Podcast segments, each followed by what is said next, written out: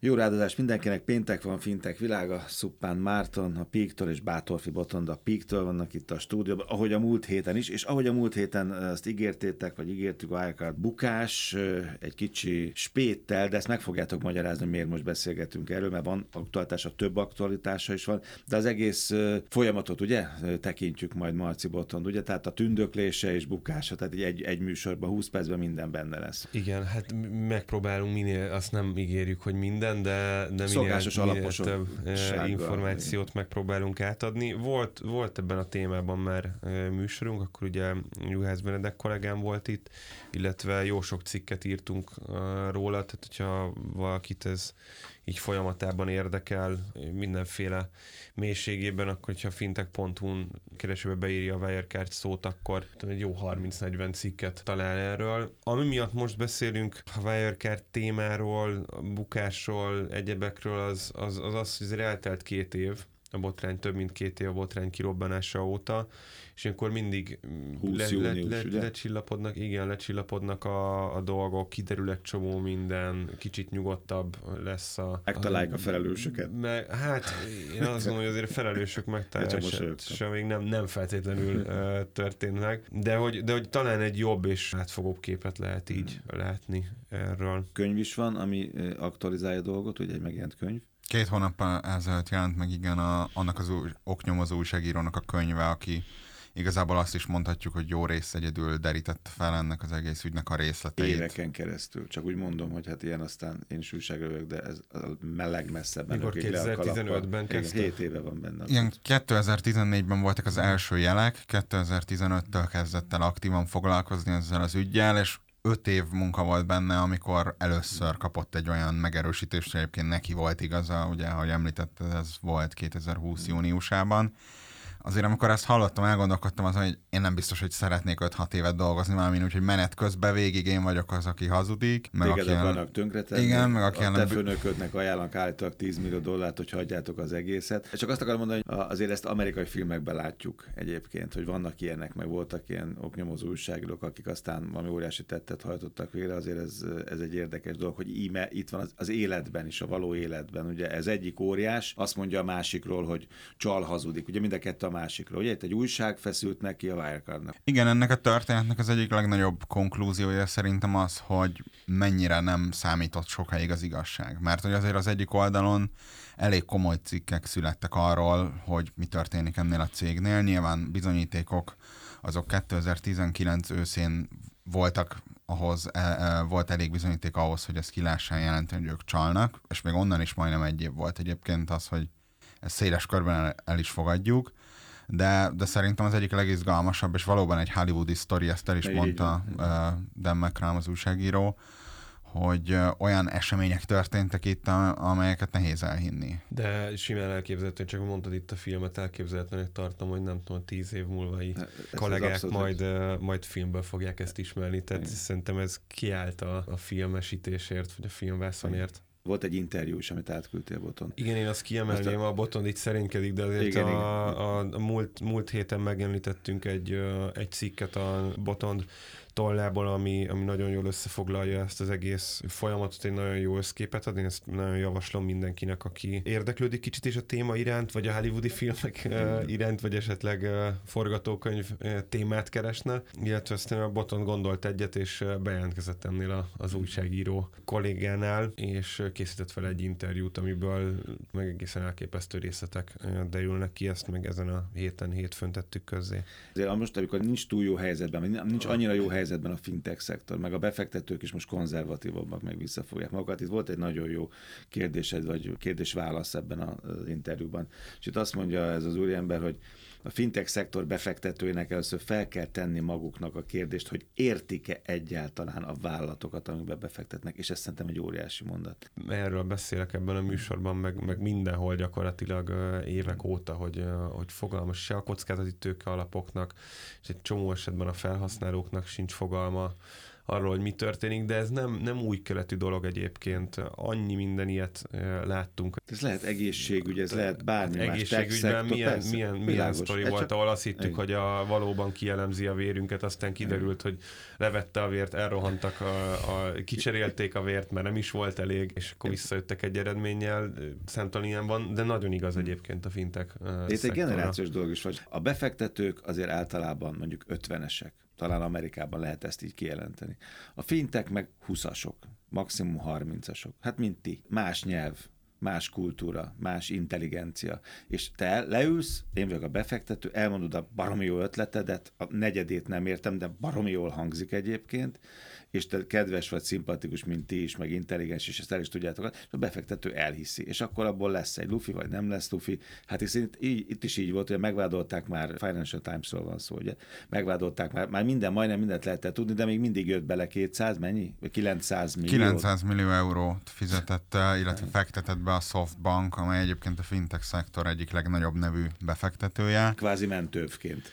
Gyakorlatilag az volt a cél ezzel a befektetéssel, hogy hiteltelenné tegyék a Financial igen. Times gyanúsítgatásait, tehát hogy ők azt gondolták, hogy most bajba vagyunk, bukhatjuk a befektetésünknek egy igen nagy részét, mit tegyünk, hogy ezt megvédjük. Hát, hogyha befektetünk 900 millió eurót, akkor azért az átlag ember azt fogja mondani, hogy azért valószínűleg olyan nagy gond nincs, hát hogyha a Softbanknál megnézték, és azt mondták, hogy ők még ennyire megbíznak ebben a vállalatban. Volt is egyébként az interjúnak egy ilyen pontja, amikor az újságíró elmondta, hogy egy kicsit azért megijedt, amikor a főnök azzal állított be hozzá, hogy a Softbank éppen közel egy milliárd dollárban fogadott arra, hogy tévedt. Azért ezek erős pontjai ennek a történetnek, de visszatérve arra, amit még a befektetőkről mondtál, itt ez a generációs dolog is benne lehet, de szerintem sokszor nem is próbálják meg megérteni, mert az elmúlt években annyira fölmentek, és irreális mértékben a fintech szektorban különböző vállalatoknak az értékeltségei, hogy gyakorlatilag egy folyamatos versenyfutás van az izgalmas vállalatokért. És egy Wirecard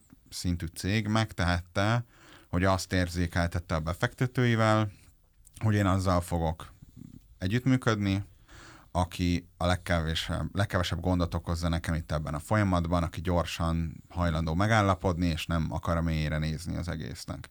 És egy softbank nem érezte azt, hogy úgymond erre negatívan reagálhat, azt mondhatja, hogy nem, mi szeretnénk megnézni a számokat, mert akkor majd más fektetett volna be, hanem úgy érezték, hogy hát erről mi nem maradhatunk le, elég lesz ez az információ. Tehát, hogy meg sem történt igazából az a, az átvilágítás, ami egy ekkora méretű befektetés előtt szerintem teljesen evidensnek tűnik, és az a sztori egyik legnagyobb konklúziója is a számomra, hogy olyan dolgok történtek meg, amire mindenki ugye evidensnek vett, hogy hát nincs az Isten, hogy ezt nem nézi meg a Softbank, vagy hogy az EY nem tudja, hogy hol van két milliárd euró, és de. Én annyit fűznék ezt hozzá, hogy nagyon-nagyon érdekes volt, hogy a cikket olvastam, nem is reagáltam még erre a, a, a botonnak, de most akkor itt megteszem, hogy ez egy ilyen nagyon kedves naivitás egyébként. Vagyis lehet az is természetesen, nem azt mondom, hogy, hogy az is, és nekem van igazam, és nem szeretnék egyik előbb elhangzott céget sem meggyanúsítani, de én meg azt tudom nehezen elképzelni, hogy nem tudták pontosan, hogy mi történik. Nem mondanék ki újra cégnevet, tovább vinném a gondolatot olyan irányba, hogy a, szerintem iszonyatos felelőssége van, nem, a, a könyvvizsgálót felelősségre vonták, szerintem a világ nem, legnagyobb nem, nem kellő módon, de a Softbankot például nem vonták felelősségre, pedig borzasztó felelőssége van. Akkor is, ha tudta, meg akkor is, hogyha nem tudta, mert ez egy tőzsdei jegyzett cég volt, tehát nem arról volt szó, hogy történt egy zárt körű tőkebevonás, és utána akkor ő elbukta a pénzét, meg a korábbiak, és akkor igazából csak saját magát károsította meg, hanem arról volt szó, hogy te is, meg a Botond is, meg én is, meg bárki tudott Wirecard részvényt venni bárhol a magyar broker cégeknél. Nekem van ismerősöm, aki, akinek broker cége van Magyarországon, és a legjobb szándékkal ajánlották az ügyfeleiknek, és a botrány kirobbanása előtt a szoftbankos befektetés hatására másfél milliárd forintnyi pénzt mozgat, ügyfélpénzt mozgattak át Wirecard részvényekbe, úgy, hogy saját pénzük is volt benne. A Softbanknak egyébként ez taktikája a piacon, és ez egy borzasztóan káros taktika, hogyha megnézzük a, akár a Revolut befektetését, Revolut befektetését, reméljük, hogy ez majd nem fog így járni. Ott is a Softbank az előszeretettel uh, operál azzal, hogy borzasztó sok pénzt összeszedtek, ugye a Vision 1 meg Vision 2 nevű fándjukba. A Vision 2 azt hiszem, hogy, hogy 100 milliárd dollár körüli összeggel indult, a Saudi befektetési alap is benne van több 10 milliárd dollárnyi összeggel, és gyakorlatilag ez a, ez a, ez a, ez a dömping befektetés, tehát oda, oda vágnak annyi pénzt, hogy, hogy gyakorlatilag nem tud elfogni egy iszonyatos jelzés a piacnak, és ezért ezzel nagyon sokat fogtak már mellé. Egyrészt ugye az alapító egyszer már becsődölt a dotcom lufiat ugyanilyen miatt, mert öntötte bele a pénzt, és nem, nem vette a piaci jelzéseit. Másrészt azért ő, az a Softbank tulajdonos volt ugye egy, egy, egy WeWorkben, ami, ami elég csúnya véget ért, nem is tudom most éppen mi van a céggel. Ilyen vehemenciával szálltak be az Uberbe, ami azért nem áll úgy, mint a csúcson állt. És hát itt, itt van egy, egy újabb izgalmas példa erre a Wirecard esetében. Csak akkor segítsetek, hogy itt nem az ötlet meg a termék volt rossz, itt nagy bőröndökbe el csorták a pénzt, a milliárdok, mert nem mindegy, hogy most, mert a Wirecardról pozitívan beszéltünk éveken keresztül, ugye, meg hát egy óriási sikersztori volt. Most szeretném kérdezni, most a királymesztelen vacak volt az egész, nem volt mögötte tudás, ezt nem értették a befektetők, vagy pedig egyszerűen ki, kilapátolták a hátsó ajtón a Na, nagyon, a jó, nagyon jó, hogy, hogy behozod ezt, a, ezt az aspektust, mert uh, megmondom őszintén, anélkül, hogy másodpercre is bár egyáltalán a Wirecard védelmére kelljek, de nagyon sok esetben úgy van beállítva, hogy ez alapból csalás az egész. Én nem gondolom azt, hogy ez csalásnak indult. Én azt gondolom, hogy ez elindult, elkezdett nőni, elkezdték kozmetikázni a szálakat, és hogyha valaki végigolvassa egy cikket, meg az interjút egyébként, akkor, akkor egyértelműen kiderül belőle, hogy itt nem arról volt hogy egy nagy csalás és pénz lopás történt, hanem egyébként nagyon sok helyen kozmetikáztak. Tehát e, ez egyébként nem tudom, hogy jobb vagy rosszabb, de talán egyébként rosszabb, mert, mert egy meg, megfontolt.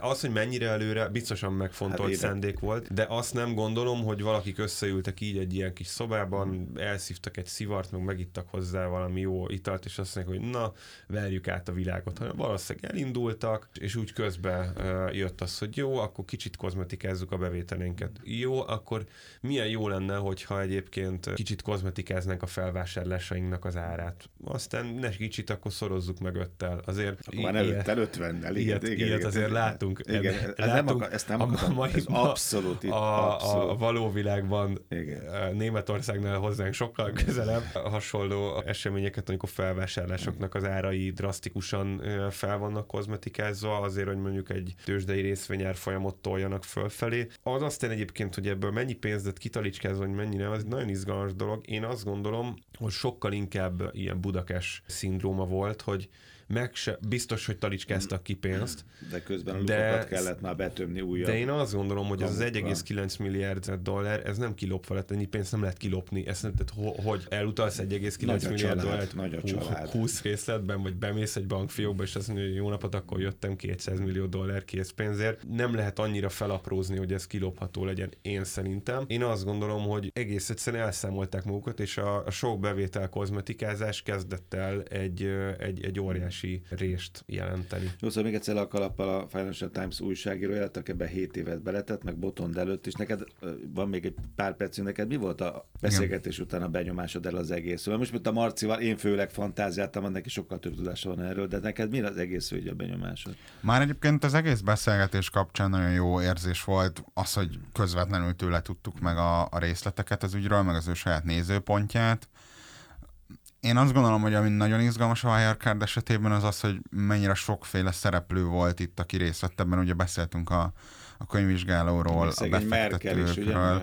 hát így van, tehát a német politika is benne van. Ugye benne van, Angela Merkel Kínában lobbizott a cégért, Olaf Scholz volt, aki ugye mai napon már német kancellár, a pénzügyminiszter. Hmm az ő felügyelete alá tartozott a Buffy. Tehát ők még nagyon szerették ezt a klassz Igen, ez egy olyan hát- sikersztori hát, volt, amiben hinni persze, akartak, igen. ezt egyébként el is mondta az interjúban az, az újságíró, hogy, hogy itt mindenkinek érdekében állt elhinni, hogy ez a tündérmese, ez valódi. És amikor érdekünkben áll elhinni, akkor sokkal kevésbé akarjuk észrevenni azokat a dolgokat, amelyek meg arra utalnak, hogy ez nem az igazság a, a szabályozónál például a Buffinnál kiderült, hogy sokan elég komoly összegekkel befektettek a cégbe, és akkor ők próbálták szabályozni őket. És aztán az újságíró ellen indítványoztak vizsgálatot, amikor megjelentette a cikkeit.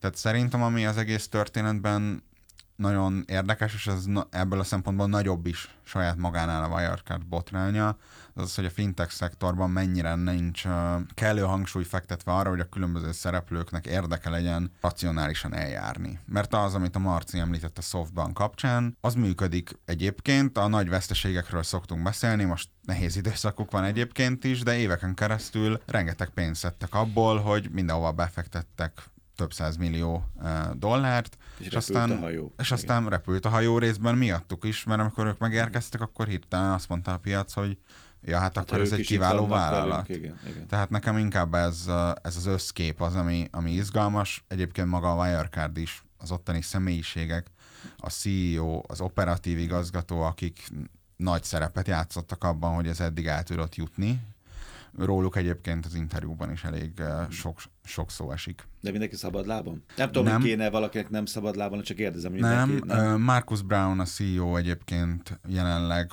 letartóztatás alatt áll, ő, ő tanúskodik is ebben az ügyben időről időre.